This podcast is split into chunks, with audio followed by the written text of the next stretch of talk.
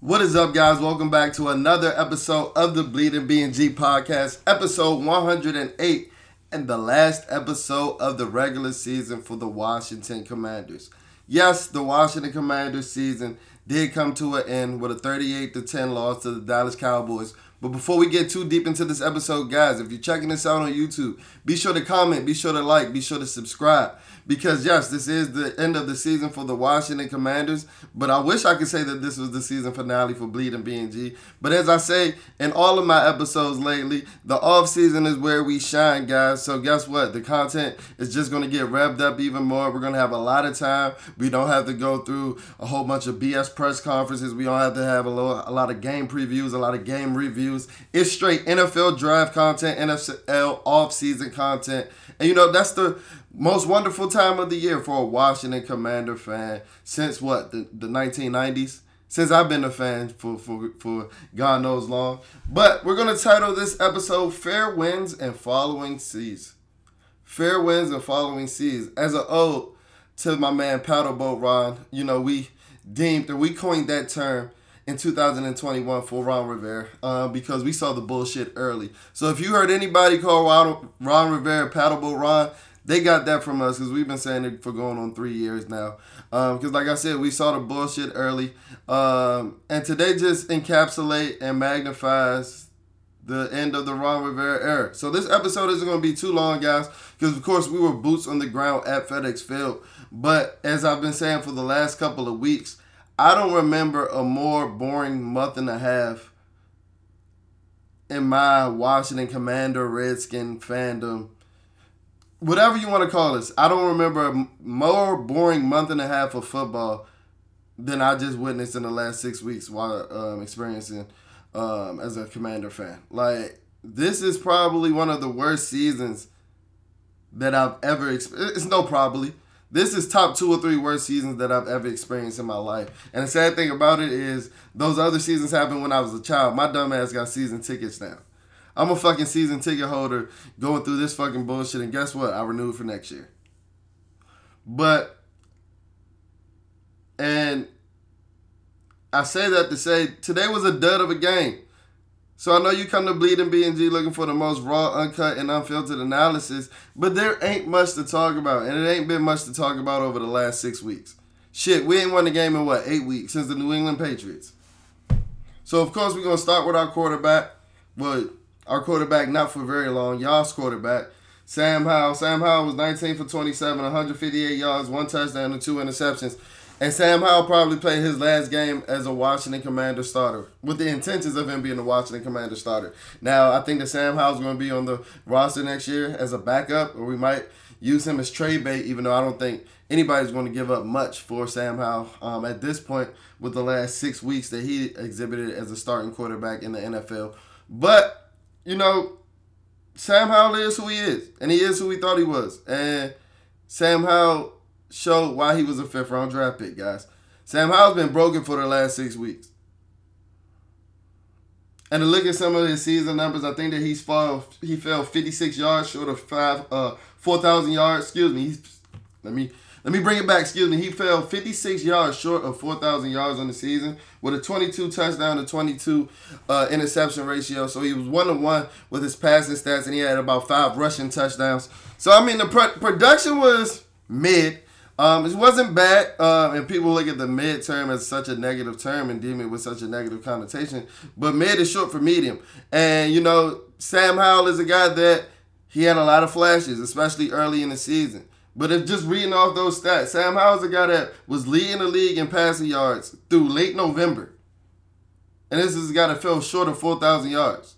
Something that most start, starting NFL quarterbacks are doing in the NFL. Um, and I know this was a bad uh, down year for passing, but shit, Sam Howell was still in the top five in passing attempts because he was just throwing the ball that much early in the year with getting benched in a couple of games. So that should tell you everything that you needed to know about Sam Howell. Sam Howell does have a future in the NFL.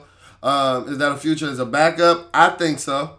Um, is that a future as a backup as a Washington Commander? I'm not sure yet, but he definitely does have a future in the NFL. He has the arm talent But some of the things that we've been harping on since the beginning of the season, like that internal clock, that processing. You know, he kind of dwindled down on the sacks, even though they kind of reared his ugly head today, taking three sacks against the Dallas Cowboys. But once he once he reared down on the sacks, the interceptions ticked up. So it's like you you can't really get a full analysis of Sam Howell. And guess what? The NFL is a microwave society, guys. So it's not like the early 2000s or the late 90s where these guys were having opportunities to develop in the system and to develop, to develop and get reps in the NFL.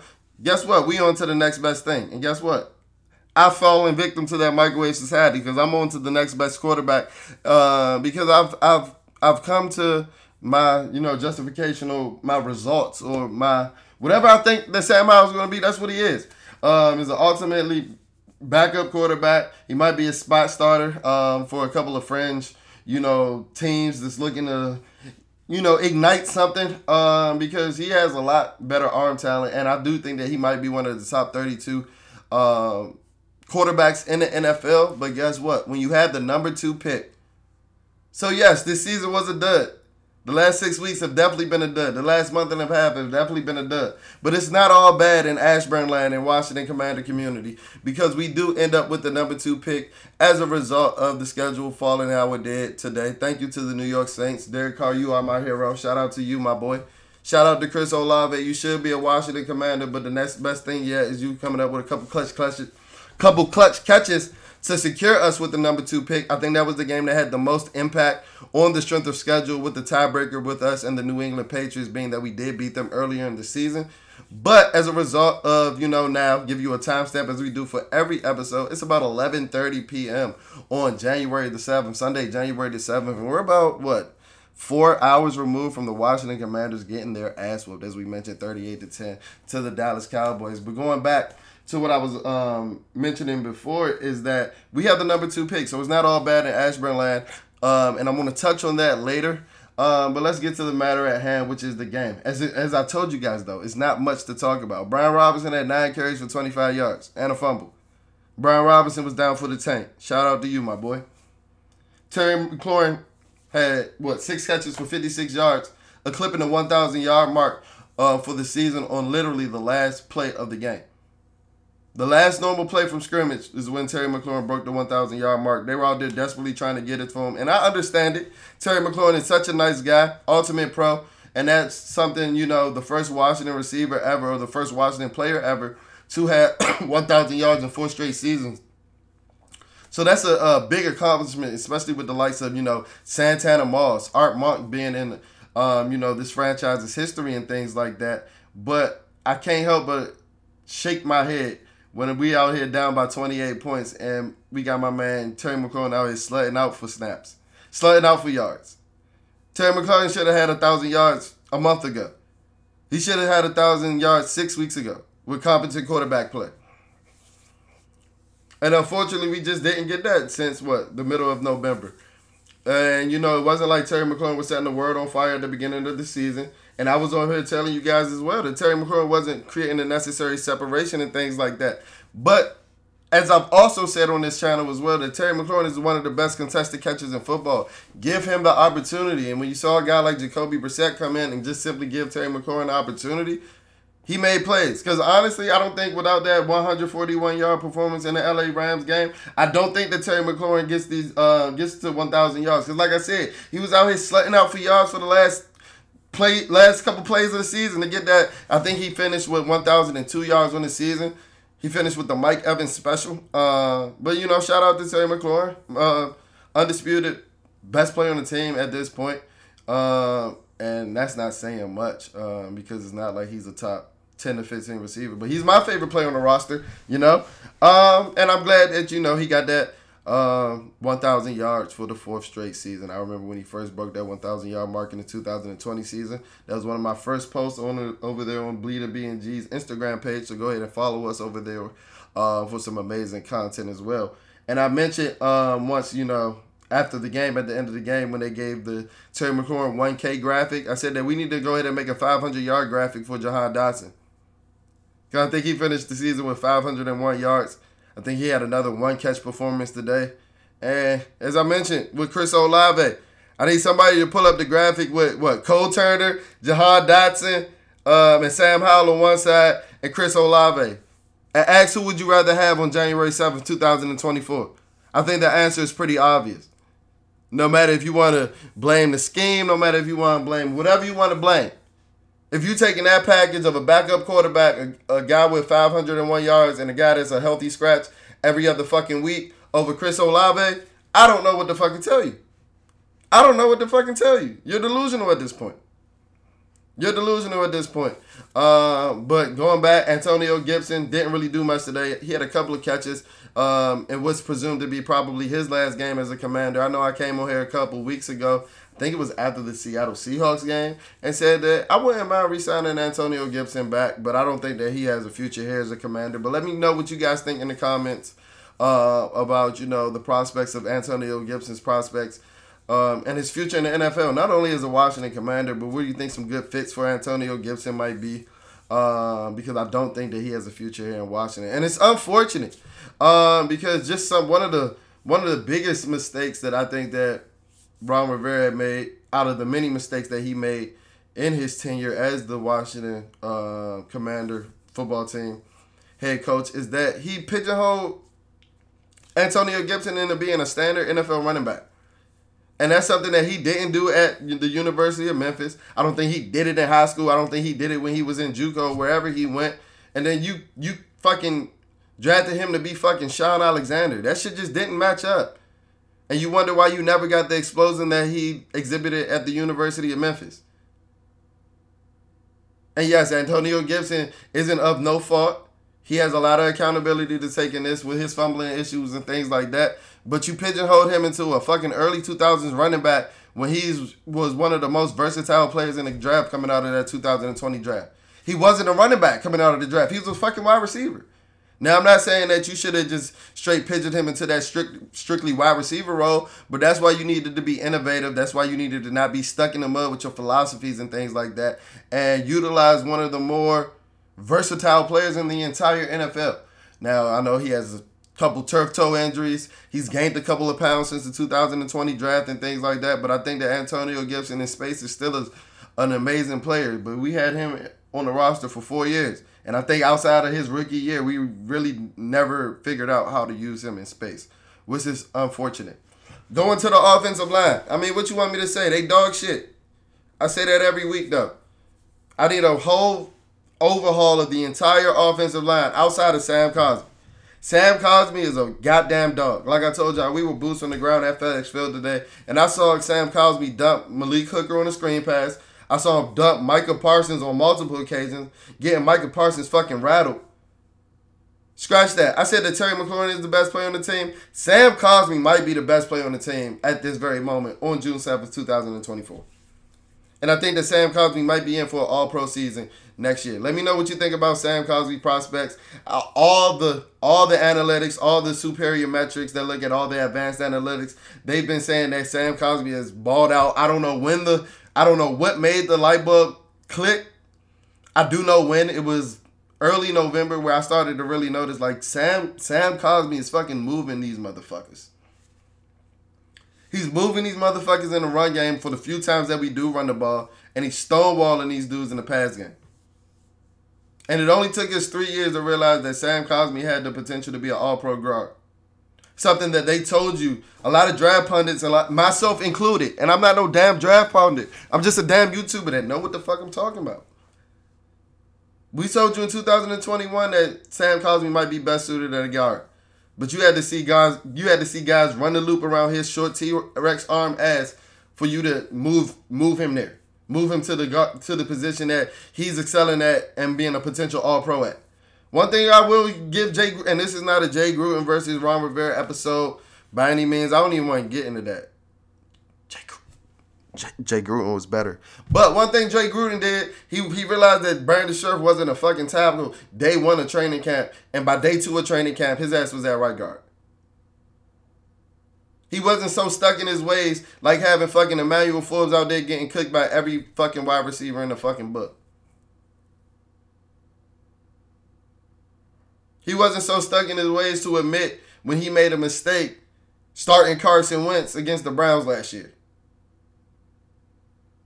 like I said, and this ultimately sums up and encapsulates the Ron Rivera era. He just never really seemed to get it right.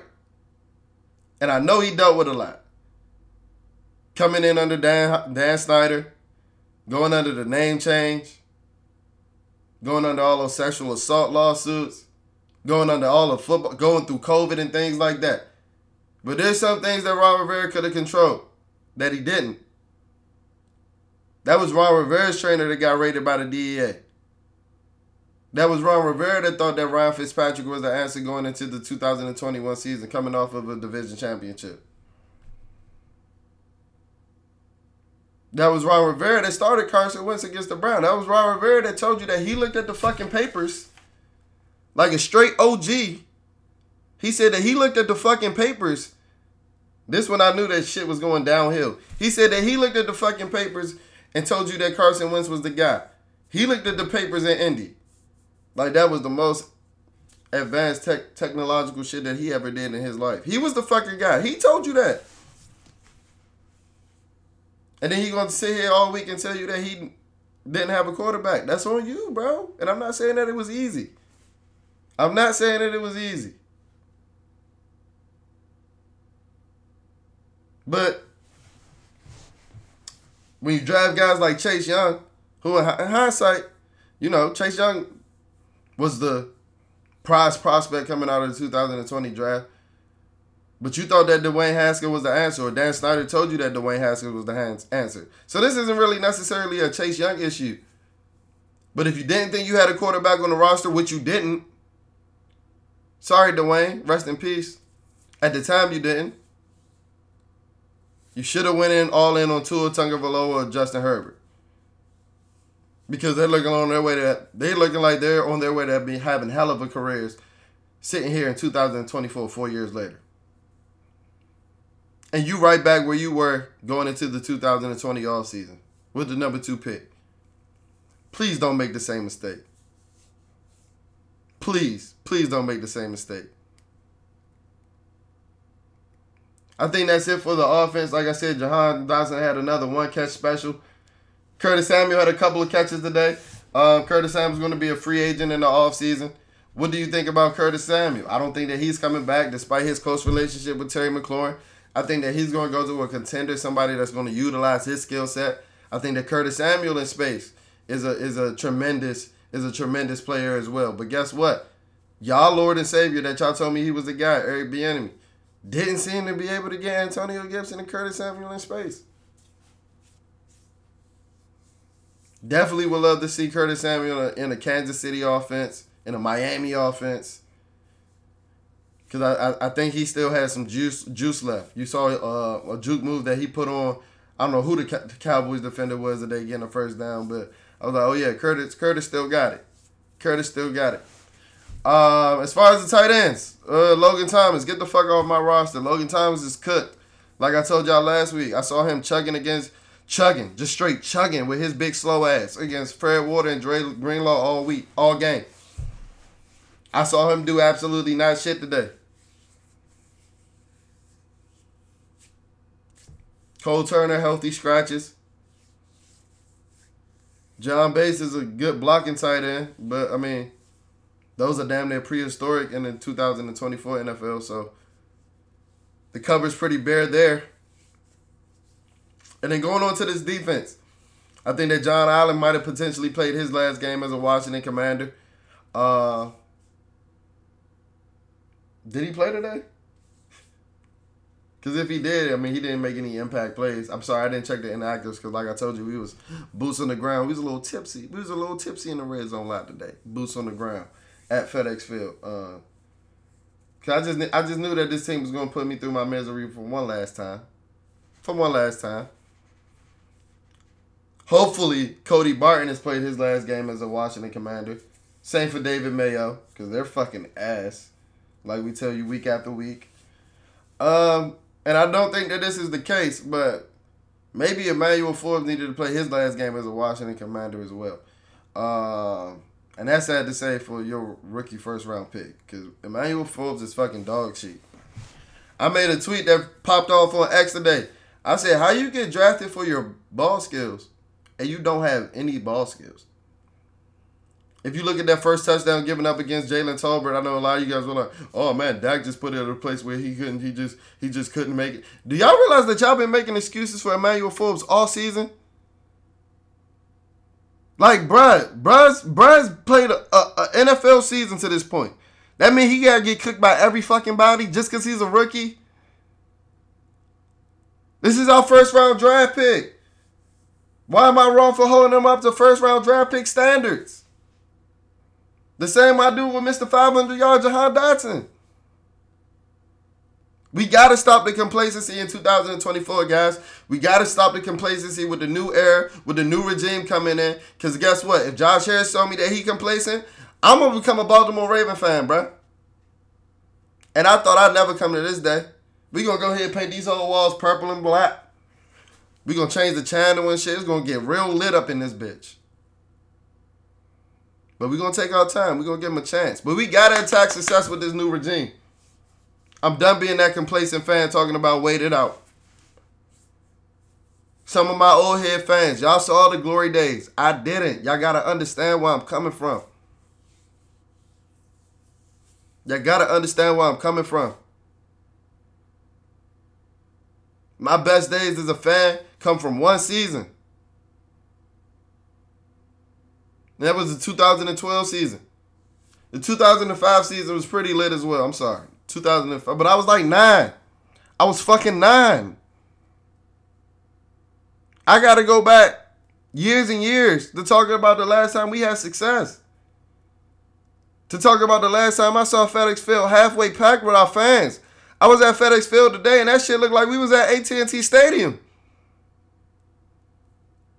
Hella Dallas Cowboy fans talking about, bro, you the bro from the from the IG real. That's you. That's you from the yeah, they was eating turkey wings on our shit. You know why so many fans came up to me today? Because there was so many fucking Dallas Cowboy fans there. It was 80 to 20 today. Easy. Easy. Easy. But I loved it. Because the Dallas Cowboy fans made me viral last time we played them. Oh, that's my new, that's my new demographic. That's my new demo. That's my new demo. 7,000 likes on the reel. Go ahead follow us on Instagram if you don't know what I'm talking about. When they was eating the turkey legs in the middle of our game. But that just shows you where we've come in the hierarchy or in the tiers of the NFL. We at the basement. We at the basement. But it's a new day. Because I promise you, I'm about to go ahead and lay my head down on this pillow as soon as I finish editing this video. And by the time I wake up, I better get that notification. I got all the noties on. I got Adam Schefter's noti on. I got Ian Rapoport's noti on. Tom Pelissero. I got all the noties on. Because I promise you, I wake up at 6.30 every morning. If I don't get a fucking Ronald Eugene Rivera notification by the time I wake up, I'm raising hell. I'm going to Ashburn my damn self and packing a U-Haul my damn self.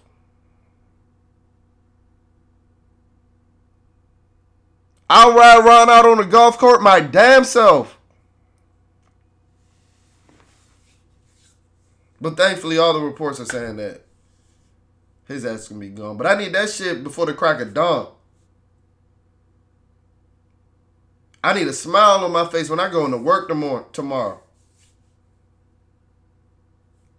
Fucking with this team on the last two months. One bright side, one one bright note from the game today. Quan Martin fucking balled today. Like I told you guys last week. And Quan Martin it seemed to to find his, his footing in the NFL. He seemed to adapt to the speed of the NFL. Like I told you guys in the preseason, I just think that the NFL game was just moving a little too fast for Quan Martin. Yeah, he timed well with a 4 4 40 uh, uh, to the combine, but as I told you guys before, that 4 4 kind of surprised me a little bit. When I watched him on tape, he just seemed like a 4 5 guy to me.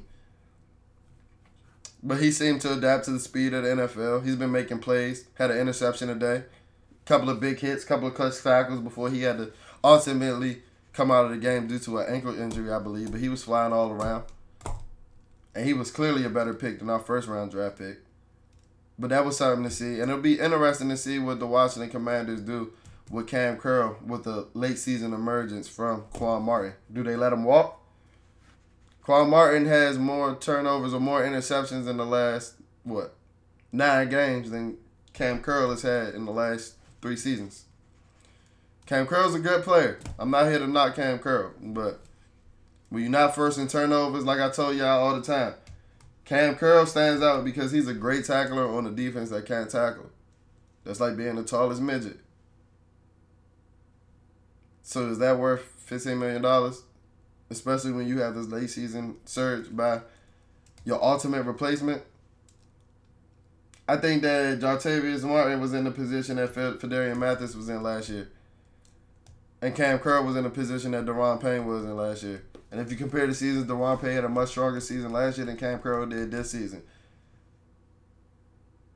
But where they tend to deviate, or where the comparisons tend to deviate, is that Jartavius Martin is starting to ball out. Phidarian Mathis trash ass ain't did shit in two seasons. But it's a new day. It's a new day in Ashburn. It's a new day in Washington. I seen dudes out there today playing, making plays that I know gonna be working with me next year. I don't know who the who the fuck was number forty eight playing safety today. I think number zero. I think he played with us in the preseason. He was slow as shit running back that block punt. Shout out to Josh Pryor though, blocking that kick. He was clearly not down for the tank. But shout out to my Bowie State brother, bank down. Hey, hey, hey, Bowie. Shout out BSU. Shout out BSU. Uh, but like I said, guys, we ultimately capped off a dud season today, but it's not all bad in Atlanta, Washington, man. The number two pick, near $90 million in cap space. Jay Glazer said we not only getting rid of Ron Rivera, but we cleaning out the entire front office. So that means we got a new GM coming aboard. Hopefully we get a new executive vice president coming aboard. I've heard that Josh Harris likes the model um, of cross sports where, you know, there's a lot of figureheads at the helm especially in the NBA. Uh, and to give you a sneak peek, I'm not going to tell you who, because that's going to be an episode later this week on the channel. But if you go ahead and follow us on X, I gave you guys my ideal dream list of our off-season moves, our, our off-season conglomerate that I would like to assemble, our off-season Avengers list that I would like to assemble from the executive vice president to the GM to the head coach all the way down to the quarterback. So if you if you're not following us on X, go ahead and follow us on X at Bleeding BNG. Um, go ahead and check out that tweet. Not going to drop, not going to bury the lead here um, because, like I said, there's going to be a video on the channel later this week. But as far as tonight, man, that'll do it for this episode of the Bleeding BNG podcast. As always, if you're checking us out on audio only platforms like Google, um, excuse me, yes, like Google Play, Apple Podcasts, or Spotify please leave a rating, please leave a review. That's how we finesse these algorithms make sure that the uh, Bleeding BNG is the number one content hub for anything Washington Commanders when you're searching. Uh, like I said at the beginning of this episode, if you're checking us out on YouTube, be sure to comment, be sure to like, be sure to subscribe. If you're not following us, following us on social media, be sure to tap into those social media pages as well. Our Instagram is at Bleeding BNG, B L E E D I N G, B N G. So there's two G's in our Instagram handle. Our X handle, our Twitter handle. We're going to call it Twitter because that's what his biological father named him. Our Twitter handle is at Bleeding BNG. That's B L E E D I N B N G. So there's only one G in our Twitter handle. That's a little more ratchet. You know, had to tap into our inner inner ratchetness side on that on that one. Um, but other than that, yeah, like I said, please tap into the channel. You know, the off season is where the Washington Commanders shine. That's where we're going to shine as well as Bleeding BNG on the road to 2,000 followers. Uh, please sign up for our memberships to sign up to be a part of our Bleeding BNG conglomerate. I got a lot of gifts that they've been giving away that I want to give away to some lucky subscribers. So go ahead, sign up to be a part of that Bleeding BNG Mafia, that Burgundy and Gold Mafia. Um, and yeah, thank you guys for tuning into this episode. I'll check in you guys on the flip side. Peace.